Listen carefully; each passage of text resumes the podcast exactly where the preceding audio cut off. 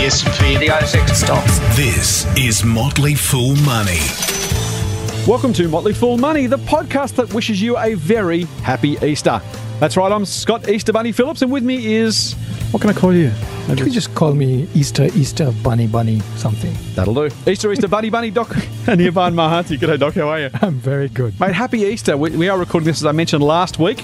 We recorded this last week, so that's kind of weird, but happy Easter, mate. Happy Easter to all our listeners. Exactly. We hope you have a great break. For those of you who are religiously minded, we hope Easter is a enjoyable and fulfilling time for you. And for those who aren't, we hope you're having a good break, getting a chance to kick back a little bit, spend some time with family and friends, or just simply Eating enjoying- chocolate. Eating chocolate. That's exactly. what are you? A, are you a chocolate eater? No, I mean, there's the fridge gets filled with Easter chocolates. and my, you know, my daughter this morning actually took a bag, and she said that bag is too small. So I said, "Look at your your stuff. You you you know Easter eggs this this much. So I'm gonna get a lot more." So "Well, okay. Well, good luck, mate." very nice, very nice. It's uh, it's a good time of year, mate. I uh, I'm actually off chocolate. I've been off chocolate since last June, so it's going to kill me to go through Easter without having any chocolate. But uh, I'm a Cadbury chocolate fan, generally speaking. Okay. I can still I can still taste it. Well, well, the, you you know, you just have to avoid the craving, Uh, and I, I avoid wish you craving. luck. Well, there's no chocolate in the house yet, so uh, fingers crossed. I, I know my mother uh, has has a, a well worn Easter tradition, which is she buys the eggs early. And then eats them, and then buys some more, and eats those, and then buys some more, and then they're normally the ones we get. So um, the, the, grandkids will be well looked after, but uh, they will be the third or fourth generation of eggs that enter her house that end up being given to the kids. Mate, we have a chock full full mailbag this week. We have we are recording this a week earlier, as I mentioned. So uh, we recorded this a week ago, and so we don't have anything particularly timely. If any great news broke this week, then we know about it. We just can't tell you about it because we've already recorded the podcast. We will instead uh, concentrate on the mailbag. I think look, we we think based on the feedback that we get from you, this is an enjoyable part of what we do. We also hope that we can cover some important investing concepts in answering your questions. And as always, as we say, if you do want to get in contact with us, please hit us up on email, on Facebook, or on Twitter, and I'll give those handles a little bit later. Um, but we do love hearing from you, as I mentioned most weeks. Uh, it's great to, to know what's on your mind, to understand the questions that you have to ask, and the you know give us a chance to, to answer things that we think are important to you, or at least you're telling us are important to you. Mate, that's about enough of an intro. Should I get on with it? Yes, let's do it. Motley Fool Money. Financial advice for real people, not trust fund hippies. Sign up for the newsletter at fool.com.au forward slash triple M. Now, I've set a horrible task for myself because, Doc, last week I almost certainly mispronounced Vaibhav's name. Let me do it. Can it. you do it? Can you do it? So it's Vaibhav Oh, jeez. I'm glad you're done. Mehrotra. Oh, man. Is Now- it an Indian name? Do I, It do I uh, it looks like an? Indian name, and uh, right. so you know, Can you go again for me? Vaibhav Mehrotra. Oh, God, I'm glad I didn't have to do that. Thank you, mate. I, Uh, I, you should I don't- try. No. I love putting you in a spot. you had a great. I was watching you pronounce it thinking, I'm glad I don't have to do that. I can't, uh, you can't you, you know, you, you had a great segue with the chalk and the chocolate. You know, I thought you can do Vaibhav as well. I would love to. I, uh, I look. I know. I don't say it with any fun. I, I don't. It's not something I do to try and make fun of people's names, and I, I have absolutely no intention of doing so. Um, She's so just going to give me a like on uh, Twitter. That's got to be worth something, right? Yeah, exactly. Anirban Mahanti is, is Doc's uh, Twitter account. Do that. Do that for me, please. Uh, I do apologise for horribly mispronouncing it, mate. And thank you for not correcting me until this week. It makes me a little bit less bad, but uh, my, my apologies. It's um, it's not something I like doing. I try and get it right where I can. All right. So the, the second half of the question from last week from Vaibhav. Thank you. Is uh, I'm new to super. uh, Sorry, uh, any drawbacks on switching super funds? Question mark. I'm new to super staff and with Rest at the moment. Not sure if I should be happy with the performance since 2015. Now, that's a really, really good question. I'm going to give a general thought, but before I do, Doc, your thoughts on whether it's advisable or are there any drawbacks in switching super funds? Okay, this is a very complex question, Isn't it? it's a complex question. I asked you, it's, mate. a, it's a I great do the, question. I do the simple ones. I ask you the hard ones. This is, this is a complex question. So, I mean, look, I mean, there's no drawback as such to switch your super fund in the sense that, if, well, if you can find a better performing super fund, then why not, right? Yep. Um, the government uh, regulations make it easy to actually switch the funds. The, the, the, I mean, the, there are many considerations here, right? You have to see what the performance of the, um, the Rest fund is. You have to see, Yep. um, you know, how the allocations, a lot of the performance also depends on how you have asked your fund to allocate your money, right? So that, that's, you know, So if you haven't asked them, you're normally in a, what's called a My Super product, where they give you a sort of a balanced Portfolio. investment strategy, Yeah. which has probably got some cash, some property, some overseas shares, some local shares. Exactly. Or you can say, hey, I'm a super conservative investor. I just want to be in cash. Or I'm a super aggressive investor. I want to be in high growth. Yeah. And so they're going to kind of, it's hard to blame the fund if you haven't chosen how you want the money invested. exactly. Right? And and there are other things like you know, super funds would also have life insurance products inbuilt Yes, into them, point. so you have to look into that. Yep. I- I- super is is a, it's a complex. It's really really complex, and Sounds like something invented by a government, mate. Seems like, well, it's a great, it's a good product. It is Actually, if, if, if it's a, wonderful. it's a wonderful thing in the long run, but that it is a complex product. I agree. So I mean, I you know I'll leave it to you to come up with like Handball. Yeah, hand it ball, hand the ball back to you. In the sense that it- there is no, I mean, there are lots of things you can look at, a lot of variables here to look at, um, but you know, it, it's it's just a hard one. Mate, I'm glad you talked about the investment strategies because it wasn't something I was going to talk about. So I'm glad you mentioned it. Otherwise, it would have gone un- untouched. And that's why I have you here because you're the guru, and I just uh, I just talk about stuff. Um, I, look, I th- my, my view generally is a couple things. So, firstly, I think the strategy thing is super, super important. And while we won't give specific advice because we can't at all in this podcast ever, but in general in this circumstance, as a matter of course, the first thing is shares are volatile, right? Investing is volatile. Property is volatile. We know it wasn't supposed to be, and all of a sudden now it is. Um, well, at least we always knew it was, but some people didn't know it was. Um, and when you're investing, you want to know that volatility is going to happen. Now, if you're the sort of investor who can, and, and remember, as a super fund member, you are an investor. So when I say investor, I don't necessarily mean personal investing. I mean, if you're you're super balanced, if you're invested only in shares, it will fluctuate more than if you're invested in property or cash, right? That's just the reality of these things.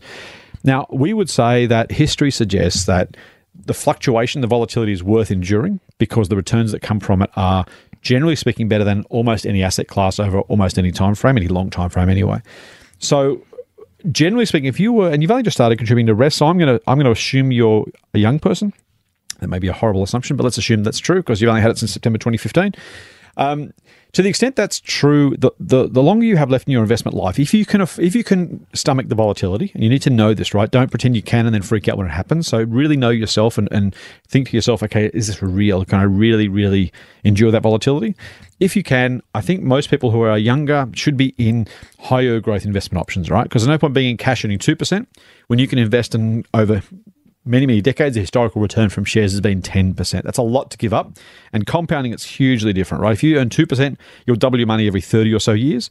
If you get 10%, you double the money every seven years. So it's not just an 8 percentage point difference. It seems, you know, 100, 110, $108, uh, $102, sorry, after a year, it doesn't feel like a big difference. But if you compound that for any length of time, huge, huge difference. So firstly, take as much volatility as you're comfortable with. The more, the better, because it gets you out of the lower returning assets. Secondly, I would say I have no view on Rest Super specifically. Um, I am happy that it's an industry fund rather than a retail fund.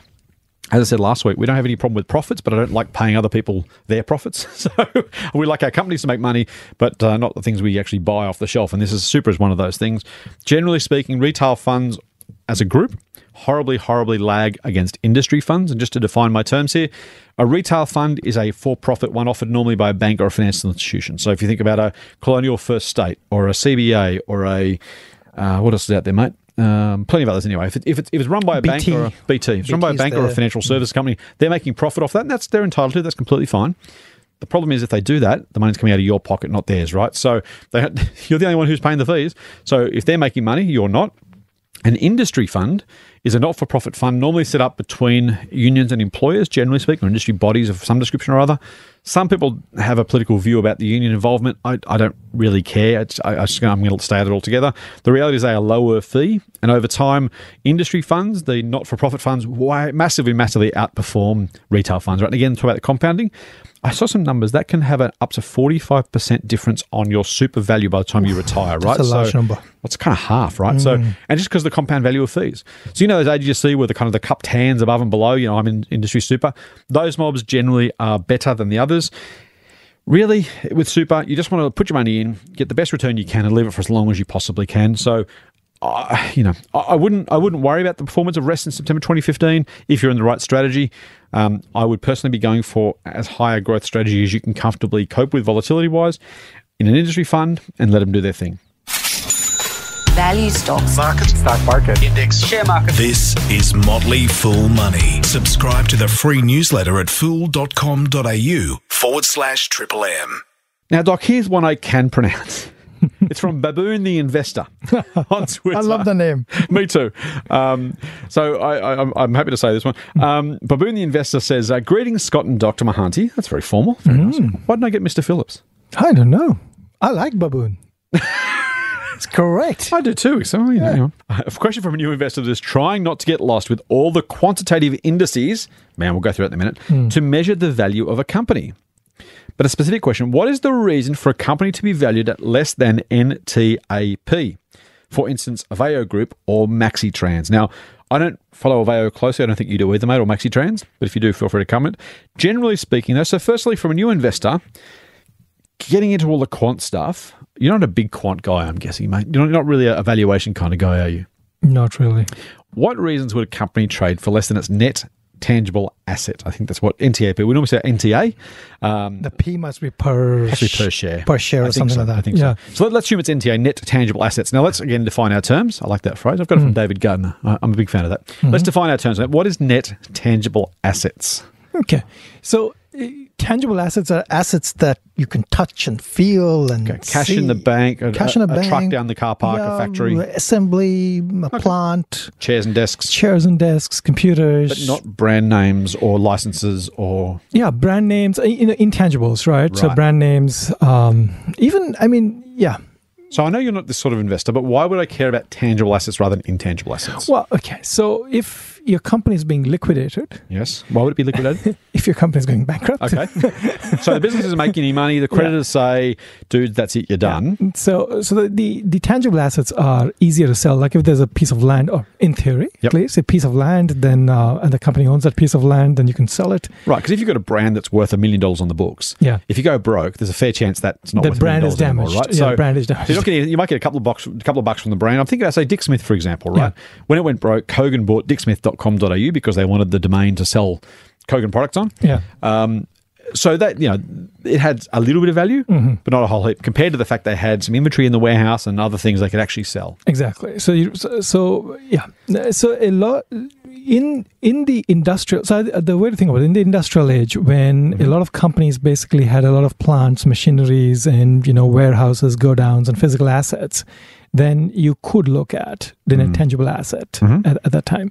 Now, in this day and age, a lot of companies are IP companies, they're intellectual property companies, right? So they are asset light in that sense. right. So if you're if you're looking at a I don't know um, any software company on the ASX, Say Apple, go on.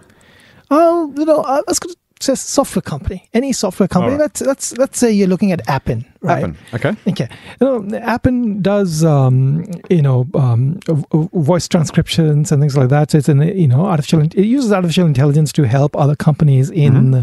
Um, in contextualization of information that people are, for example, searching. Plus, it hires some staff, but they're not on the books, so there's no assets there. Exactly. So, you know, a lot of the stuff that they do is Mm-hmm. basically related to intellectual property and IP and processes and so on. But it's good, you know, they, they probably only lease offices, right? They don't actually even own Yeah. plants, machineries. They may have some chairs and tables, but it's not the same thing as having, you know, large factories spinning out cars. So for the investor, the benefit of Appen is it doesn't cost much money to run. Yeah. And if you believe it's going to earn a lot of profits in the future, you don't really care about whether there's desks and chairs and factories and, and widgets. You just care about how well they can sell their service to somebody else. Exactly. And and being asset light is great in the sense that you know it requires less capital to grow and Right, therefore it right. can actually potentially grow faster. Right. So that's the trade But off. it's riskier because if it does go broke or gets into trouble, it hasn't got much to sell. So there's kind of a decent downside risk if, if something if not about Appen necessarily because we have Yeah. different views on the company, but if the if the business got tough all of a sudden and or went broke or simply tried to raise cash, it couldn't do that easily, right? That's right. On the flip side, you've got, say, a let's say Scentre Group, who Yeah. own, own and operate the Westfield centres in Australia and New Zealand. Yep. They're pretty much all hard assets, right? Exactly. Yeah. So the hard asset prices could fall, but there are some hard assets that you know you could you could liquidate, right? I mean, the the the flip side here though is um, most of the time, uh, you know, people shareholders try to think about NTAs or net tangible assets, but it, we need to realize that companies that typically have a lot of hard assets also have a lot of debt, and the debt typically is hel- held by debt holders, and and then the in the hierarchy of people being paid in the event of bad things happening, Yes. shareholders are way below. Right. So The, de- the the debt holders get paid back first. Yeah. Secure debt holders. Now here's the thing. This is this is why the word net is important because net tangible assets Yeah. takes all of those assets and says let's take off the debt first. Yeah, that's- that's right, And yeah. find out what's less. You got Yeah. you got two bucks of assets per share, a dollar of debt per share. Yeah. So your net tangible assets, tangible again, are one dollar per share. right. And what Baboon's asking is, well, if you got a buck in in the bank, Yeah. Why would the shares be trading for ninety cents? Um. Yeah. So sometimes you know, if it's trading at ninety cents, you know, maybe sometimes it could be an indication of um, mispricing on the market's Yes. part, right? On the So other it could be time- cheap. It could be cheap. So that, that's uh, that's uh, you know like so it's like uh, typically how people might buy banks on a on a book value basis, for example, right below book value might look cheap. But the other thing could be that the market is actually pricing in the fact that tangible assets are actually going to be worth less in- in, the future, right? And why would that happen, mate? Well, property prices do fall. You mentioned that before. Yeah, so so I mean, you know, Yeah. Uh, so uh, you know, things property prices uh, fall, uh, plants and uh, machineries and assembly plants Yep. and things like that might become useless. All sorts of things, right? I'll add, I'll add a couple here. The, fir- another thing with those assets is that uh, uh, the book value or the, the recorded value in the accounts, which part, makes up part of the net tangible assets, are based on what they either you paid for it or what the depreciated value is. So you bought a desk for 100 bucks, you've used it for a year, you could probably sell it for 90 bucks now, so it's worth a theory in theory 90 bucks on the books, right? And that would be part of the NTA calculation. The problem is that if you had a business go out of business, of a Dick Smith, for example, went out of business, and my local Dick Smith, you could walk in there and buy shelving, and you could buy a cash register, and you could buy their, you know, lighting, and they were they were literally selling everything. I guarantee they weren't being sold for the same price they're on the books for. So the so-called fire sale value, in other words, if you sold everything because the liquidator says it's all got to go, you're not going to recover your net tangible asset value because you're recording it at a business as usual value, hmm. and it's simply not worth that much if you've got to sell it in a hurry or there's an oversupply of whatever it is. The inventory they had, for example, they had a truckload of TVs. They went out of business because they couldn't sell the TVs. Hmm. Now they're trying to sell them cheaply. It's going to be sold at half the price or three quarters of the or a quarter of the price they were previously. Right. So they're on the books at 100 bucks for TV or 1000 bucks. They're now selling them for 500 bucks or 400 bucks. So you're not going to recover that NTA.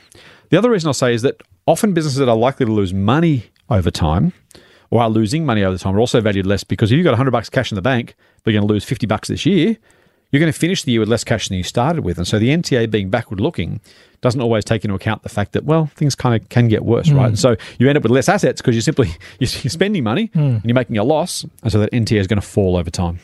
That's very complicated. It is. Generally speaking, I don't think you're an NTA kind of guy. I don't like NTA.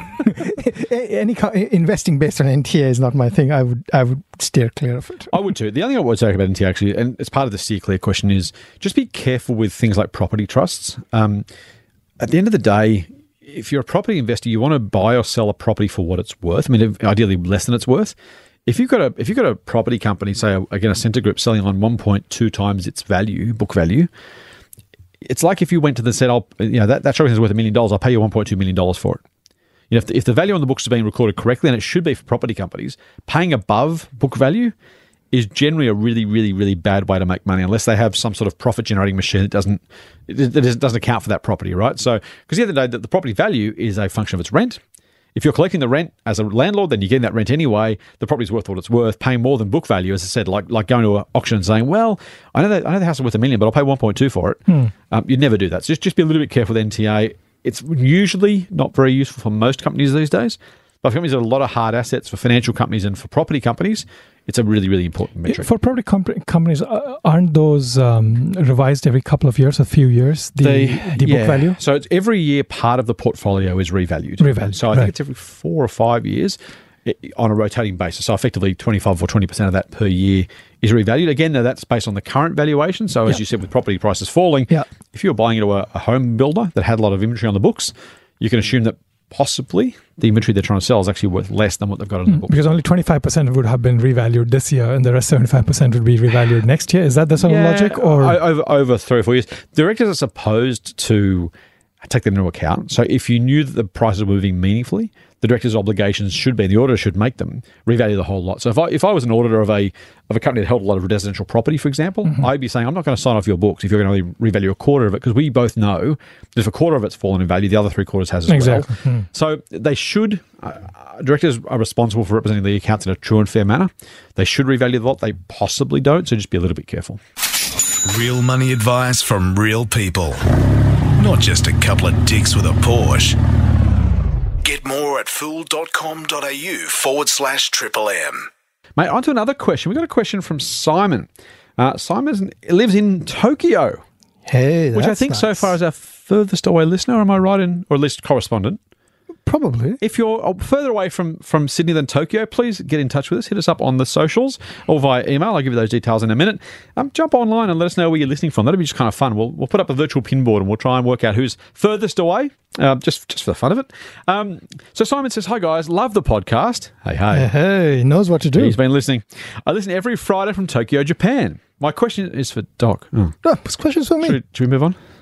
Dude, go to the question. All right, all right. all right. You- I, already, I already like Simon.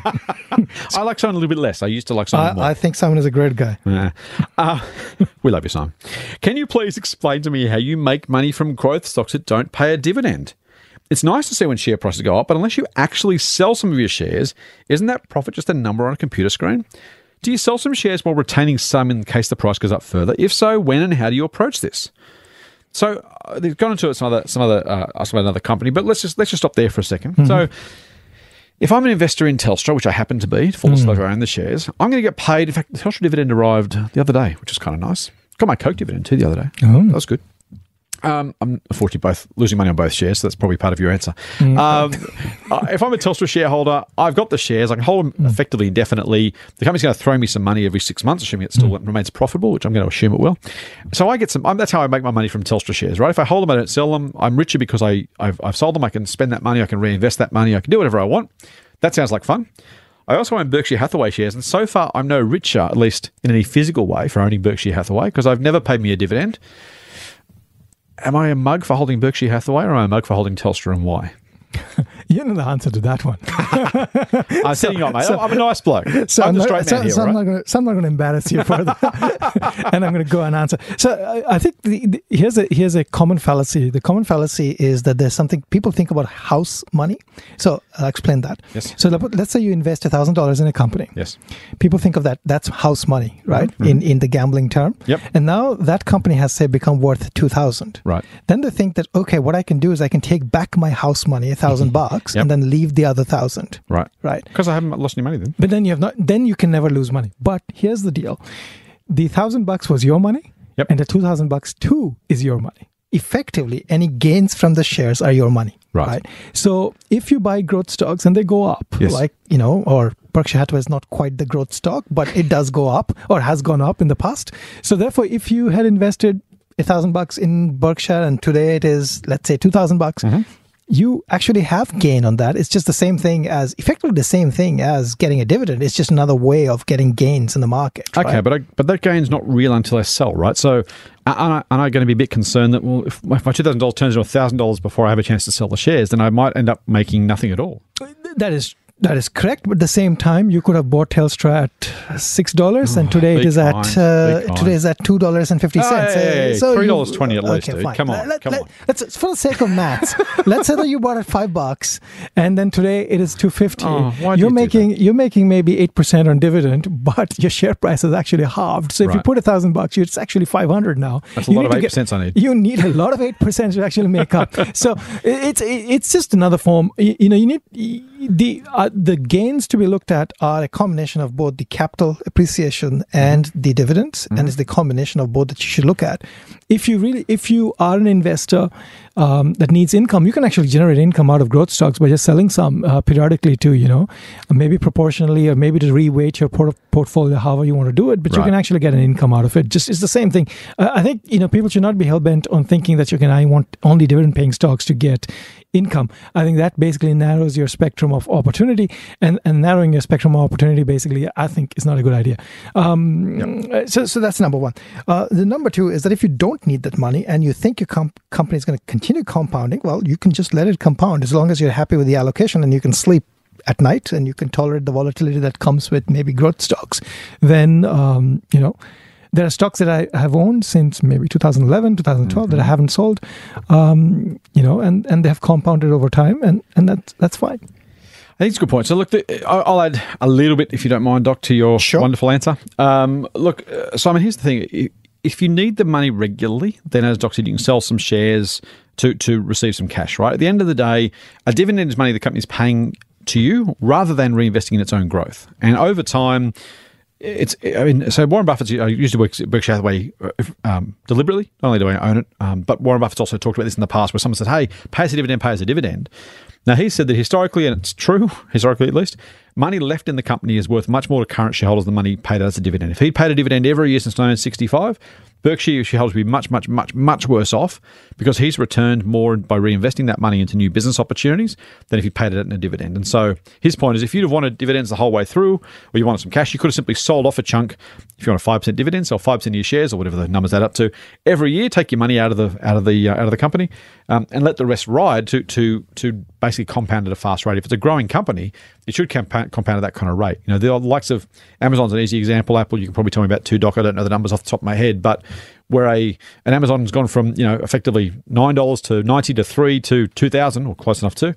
Um, over that time, you know, they couldn't have paid a dividend, but the, the, the value created is every, every bit as real as if they'd paid money out along the way. So if you need the cash, then by all means sell a bit and take some money out. If you're on a winner with the company, you're much better doing that than investing in a lower growth. And I'll, I'll, I'll uh, throw myself under a bus here with Telstra. I would have been much better buying more Amazon, less Telstra, even though one paid a dividend and one didn't, because I'd be worth much more on paper. And if I wanted the cash, I could have sold some Amazon shares and still done much, much better than if I'd bought Telstra shares and, and claimed what in theory was a higher income payment.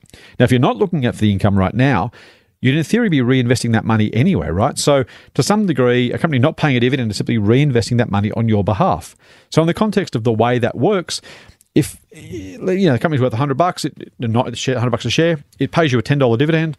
So the share price falls to 90, you take your $10, you can buy more Telstra again for this example.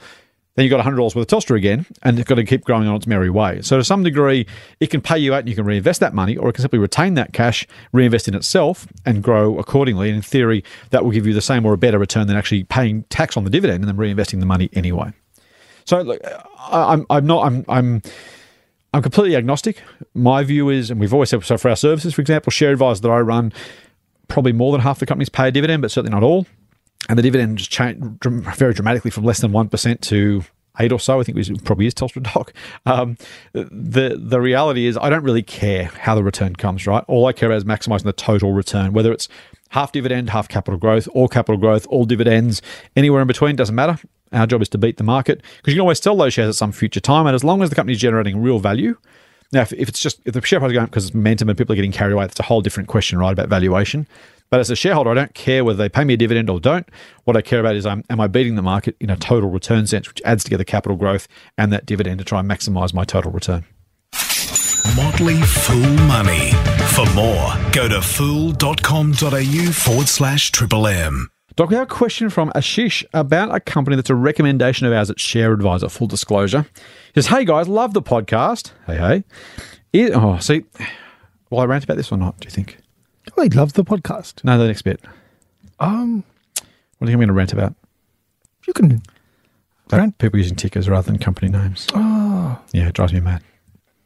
Ashish, I'm- give it a pass this time. Do you think? Can I, a little bit of a rant? Can I at least talk about it? He says, "Okay, sure," Yeah, but he, he Will- loves, Will, he loves off, stuff. off, off mic says, yes, I can talk about it. So I'm going to. um, oh, here's the thing, Fools. I like this is not about Ashish at all. This is uh, completely usual, regular. People talk about stocks by using the tickers. I don't even like calling them stocks, frankly. I'd rather call them companies. Anything that separates us from the business of business is a problem in my mind. People talk about stocks by using three-letter tickers. Um, CGF in this case, which is Challenger Financial an annuities and fund management company. Uh, when you talk about TG, CGF or TLS or WOW for Woolies or BHP for BHP, okay, bad example. Um, when you use the uh, when you use the tickers only, I think it starts to mentally divorce us from the reality of investing. Now, some people will say, "Yeah, yeah, we know that, Scott. We're clever enough, we're big enough, we're adult enough to know that a, a ticker is a company, a company is a ticker, so just back off." Um, I get that, but if you know anything about behavioral finance, you will know that our brains take shortcuts wherever they can, and as soon as you start doing that, your brain will start to think less about the company and more about the ticker, even subconsciously, right? So if you know anything about behavioral finance, you know you can't change that. You can't get around it. It is what it is, no matter how smart or capable or thoughtful you think you are. So, as a matter of course, those pre commitment devices that we like to call them, if we always talk about companies rather than tickers, we are much, much, much more likely to stop falling into the traps of thinking about them as tickers on a screen and charts and movements and all that kind of stuff and think about real businesses. That wasn't too bad, was it, Doc? No, you got to rant. It wasn't even, it wasn't even a major rant. Like, I didn't really get really worked up. That's true. Ashish, uh, so you ask about Challenger Financial. I'll, I'll edit for you. That way we'll, um, we'll both be happy. I uh, love the podcast. Is Challenger Financial still a good buy? Your recommendation December 18 around $9, now trading around $7. Now I know why you were ranting. Eh? Uh, just, just trying to cover up. Just trying to cover up. Your recommendation hasn't gone up. it's all your fault. It is my fault. Sorry, Ashish. Um, look, uh, so I'll, I'll. Do you have a view on Challenger Doc before I Uh, no, no, no. I don't. I, and uh, it's, I know it's a good company. Actually, I had some view, but uh, I, I, I think you know it, it's it's a slow and steady company. All right. So like. Challenger Financial does something that most companies don't do, at least at scale in Australia, which is selling a product called an annuity. An annuity basically lets retirees, normally in particular, or people who are just looking to make income from their portfolios, exchange their cash for a regular flow of income. If that sounds like dividends to you, it's kind of that, except you actually don't own the underlying cash anymore. You'd hand it over in most cases. Some of the policies are a little bit different depending on the policy. Generally speaking, you say, look, I'm going to give you all my money.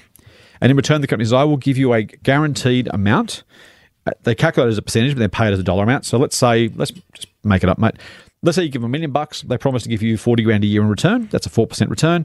It won't fluctuate with the market. You won't have to worry about the capital value moving around. The dividends can't go up and down. You don't have to worry about the Alan Kohler on the 7 News talking about the movements in share prices. You can just say, I don't care what happens there. I'm getting my money every day, all day. It's got to come in every month, reliably, regularly. That's good enough for me. Now, I happen to think that's a suboptimal investment strategy, by the way. But for some people, that's what they want. That's what makes them feel good. That's what helps them sleep at night. And frankly, if you've worked for 45 years, you deserve to sleep at night. So if that's the thing you need to do as an investor, then great. That's what Challenge is there for. The pool of annuities is growing dramatically and will continue to in Australia because there's more money going into super, more money going to come out of super over the next 20 or 30 years. And I think the investment opportunity for Challenger relies basically on that. I think it's the leader by a long, long, long way in annuity sales. Um, and I think that will continue to happen. It's an investment, it's a life insurance policy for what it's worth. That's one of the technicalities, not a, not a financial product. It's not a fund or a, or investment as such. It's a financial product in the sense it's a life insurance policy, of course. Um, but they will pay you out for the rest of your life at an agreed amount. And as long as they don't go broke, which is a risk, uh, but very, very small one, then you will receive your annuity from now until effectively the last breath you take. Now, that's a really good policy. I like the company a lot for that reason. I think there's going to be a growing amount of annuities being sold. The company clips the ticket. They effectively make a margin on the difference. They insure the volatility, if you like, in the in the financial parlance. So if the market returns an average of 7% and they pay you 4 they get to take the three. So that's why they do it. That's what's in it for them. What's in it for the customers is that lack of volatility. Some days the market's down 3%, by the way, they still get paid out their 4%. So they make a loss in that year on that annuity. Um, and that's exactly why the company exists to smooth out that volatility for people and it takes its premium on the way through. So I expect the pool of annuities to continue growing pretty meaningfully. Australia already has the, the fourth largest pensions market in the world, and annuities haven't traditionally been very tax advantaged. That's going to change probably from next year under the current legislation, which I don't think either party is going to change. So, in any case, I think that's a really good long term trend for Challenger. This is a 10 year plus investment uh, strategy or investment thesis for me. I still like it. Yes, the price has fallen. It's fallen because it had a reasonably ordinary year last year because frankly it didn't get the investment profit it had the year before. So profits fell. The market was pretty unimpressed. The shares fell. That's going to happen. Uh, but I think overall that's still a very, very good and solid investment idea. It's one of my recommendations, a buy recommendation at Share Advisor. It's a company I'd be more than happy to hold for the next decade or more. Get more Motley Fool money advice at fool.com.au forward slash triple M. I'm going to ask you a question. Ask me. You've seen the next question on our list, haven't you? Oh yeah. I'm going to take. I'm going to take a guess that you're going to be better able to pronounce that name than I am. And again, I mean no disrespect to the to the correspondent. I just have. I, I'm going to horribly hash it. I would. I would absolutely have a go and, and have an authentic, um, genuine go at it if I was here by myself. But I'm not, and you are. Uh, and being at least uh, Indian by birth and, and by family background, I reckon you've probably got a better chance of producing, producing pronouncing, if I can say pronouncing properly, pronouncing this than I have. What do you reckon? I, I think so. Sounds a good day. Prona- uh, Priyanshu. There you go. Priyanshu. I, Priyanshu Priyanshu. Bhardwaj. Pardwaj. How'd I go? pretty good. Scott, you- Priyanshu Padwaj. yeah, you can actually travel to India and you know actually speak to people. Well, if, if I meet Priyanshu, I can. If I, if I meet anybody else, I'm stuffed. you stopped. Again, I, I do apologize. I mean, absolutely no disrespect. Uh, lovely work on the podcast has been such a massive learning. Could you please tell me about the sources where we can apply for IPOs that are going to get listed in the US from Australia? So, if you're in Australia, you invest in a US IPO, and Priyanshu gives the examples of Zoom, Uber, and Pinterest, and others. Thanks. Now, mate, I do a little bit of investing in the US, but I'm relatively hands off there. I, my largest holding is Berkshire Hathaway, as I've said many times, but I don't do a lot of back and forth, and I certainly don't invest in IPOs. You're kind of closer to the IPO end of the market. You, you like growth companies, and you're more likely to invest in some of those. So you know more than I do on this one. Hmm. How can an Australian investor get their hands on an IPO? Okay, so if the question is, can do you if you want to invest before the company goes IPO or you- at the IPO Yeah, if you, pricing? if you want shares, if you want shares in the IPO itself, if you want to buy Yeah. shares that, that you, you buy before the company goes live, how do you do that? I guess the only way to do that might be that you are with an investment bank that is actually going to deliver those IPO shares, and therefore you can Right. apply for some. Which is Uh, relatively unlikely. It's relatively unlikely. Or it's or, or well, I, you know, I don't want to make any guesses about you know uh, maybe Priyanshu uh, has got accounts with Morgan Stanley, Yep. uh, and, and therefore can. But even then, uh, you've got to kind of be preferred client, right? you have to be. Everybody So if a you're preferred, if you're a preferred client of Morgan Stanley, maybe you can get shares at IPO. Um, otherwise, you can get shares only when the company trades. That's number one. The, the couple of things I'll add: um, you can indirectly get exposure to some of these companies a priori to them IPOing through other public companies. So, for Okay, example, tell me how. uh, So uh, again, and this is not you can't really size things here. So, for example, if you look at the big Chinese company called Tencent, it's, a I've heard large, it's it's a large. Uh, you know, conglomerate in some sense um, of China. It's a large internet company of China, but they have a lot of investments in um, a pre-IPO companies. They, you know, so you could get an exposure by buying shares in those companies, and eventually, you know, one would think that maybe Tencent is going to sell their share in, say, Airbnb um, when Airbnb floats or at some point, right? So there'll be an exit clause that says that they can exit at some point. Okay. So that's one way to get exposure. So, kind of indirect exposure. Indirect exposure. Okay. Um, the other, you know, if you're interested in really pre-IPO companies that are now. Uh, previously you couldn't as individual investor invest in uh, very risky private companies.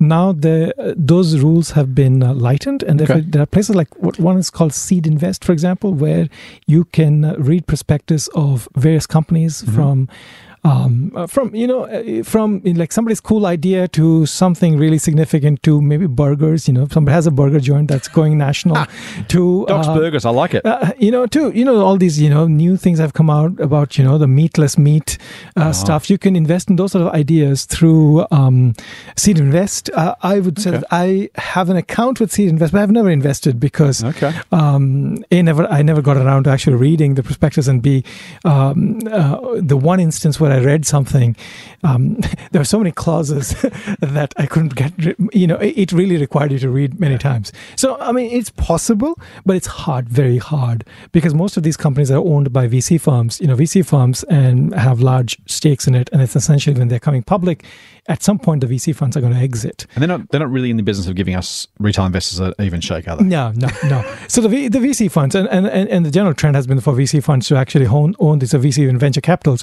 have been owning and holding on to these companies for a long, long time before Yeah. they're actually bringing these companies public into the public market. Uber is apparently going to come at a hundred billion plus valuation, right? So, um, yeah, Pocket change. a pocket change. Split it. You want to So- go halves.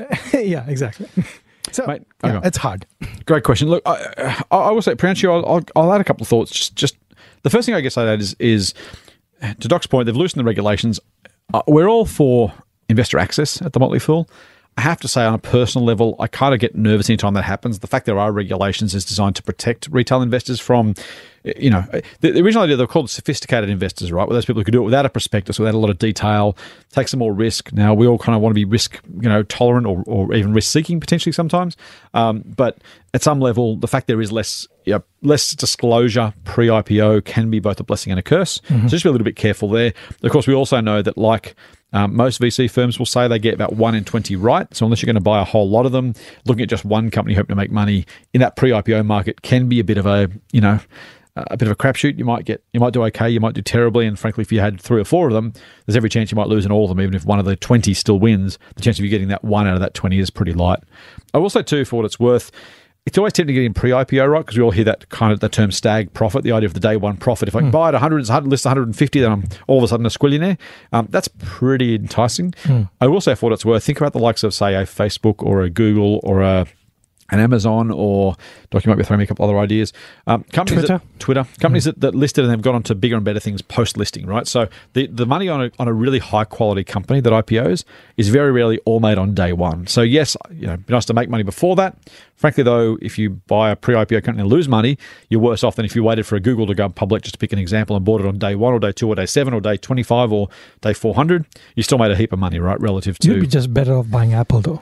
or Apple, exactly. Uh, Apple was a long time ago, Yeah, but no, yes, no, no, no, no. So the day Google came out, know, if you bought Apple shares that day, you'd still be way ahead. I just, just, it's a small, small fact. I think it's worth pointing out. Uh, I, I, I think that's uh, j- okay. So I, yeah.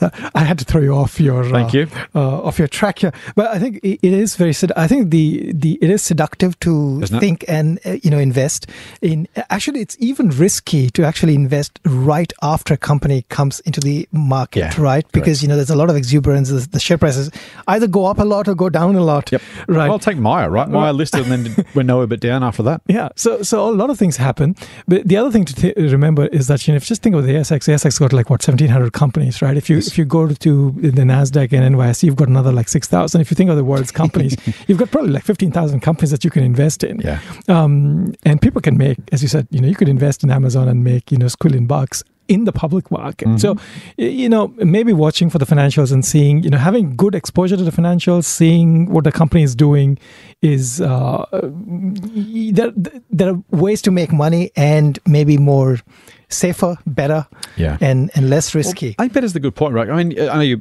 kidding about Apple, but at some level, that's kind of the point. So, you know, investing in Google IPO, if you were going to make more money out of Apple, now you had to know that in advance, and maybe you didn't. And both have done very well, by the way. But to some degree, you know, desperately waiting for the IPO or trying to invest pre-IPO Google or whatever, Yeah. there were actually much better opportunities on the market already anyway. Exactly. So don't just get fixated on the IPOs in themselves. They kind of feel like these lottery ticket ideas that you want to be part of. Yeah. They don't always necessarily give you the best possible. and there's a lot of buzz, right? The buzz is created by the newspapers, the Twitters, and the you know everything. People, There's a lot of buzz and FOMO, excitement. dude. It's all There's a lot of FOMO. FOMO. Fear of so- missing out. Yeah. Mate, that almost wraps us up. Before we go, though, I am going to share our social contacts. If you want to get in touch with us, please email us at info at fool.com.au. You can get us on Twitter at The Motley Fool AU or get us on Facebook, The Motley Fool Australia. We're on all those platforms. Twitter's the most fun because we get to kind of chat back and forth. Not everyone's on Twitter, though. So if you're not on Twitter, feel free to email us or hit us up, as I said, on Facebook. We love hearing from you. Give us your comments, your suggestions, your questions. Most importantly, let us know what we're doing right and wrong and what you want to hear more or less of. As I say regularly, this is your podcast. We do it for the love of it, quite frankly. You're not paying anything for it. At least if you are, you're paying the wrong people. And if you want to send us cash, feel free. But other than that, we hope you're enjoying it. So please let us know what will make it better for you. And Doc, as I always say, you can subscribe to the Triple M Motley Fool Money podcast through iTunes or your favorite Android podcast app. And if you like what we're doing, please give us a five star rating, give us a review. As David Gardner would say, as I quoted a couple of times, throw us some stars. I'll steal his stuff because it's pretty good. Uh, because the more people know about the podcast, hopefully, the more people, the more Australians are investing better, and that's why we're here. And of course, you can get a dose of foolishness straight to your inbox by going to fool.com.au forward slash Triple M. Triple M. That's it for this week's Motley Fool Money. We'll be back next week after Easter with another dose of foolish insight. Happy Easter and fool on. Fool on. The Motley Fool and people appearing in this program may have positions in the companies mentioned. General advice only. Please speak to your financial professional to understand how it may pertain to your situation. Subscribe to the free newsletter at fool.com.au forward slash triple M. The Motley Fool operates under Financial Services License 400691.